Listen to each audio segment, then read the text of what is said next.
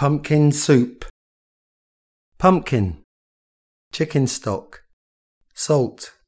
Pepper. Milk. Onion.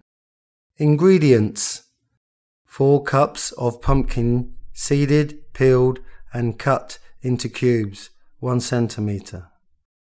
1 cup of onion, peeled and coarsely chopped. 3 cups of chicken stock or vegetable stock. 1 cup of milk. A quarter cup of unsalted butter. Salt. Pepper. Preparation 1.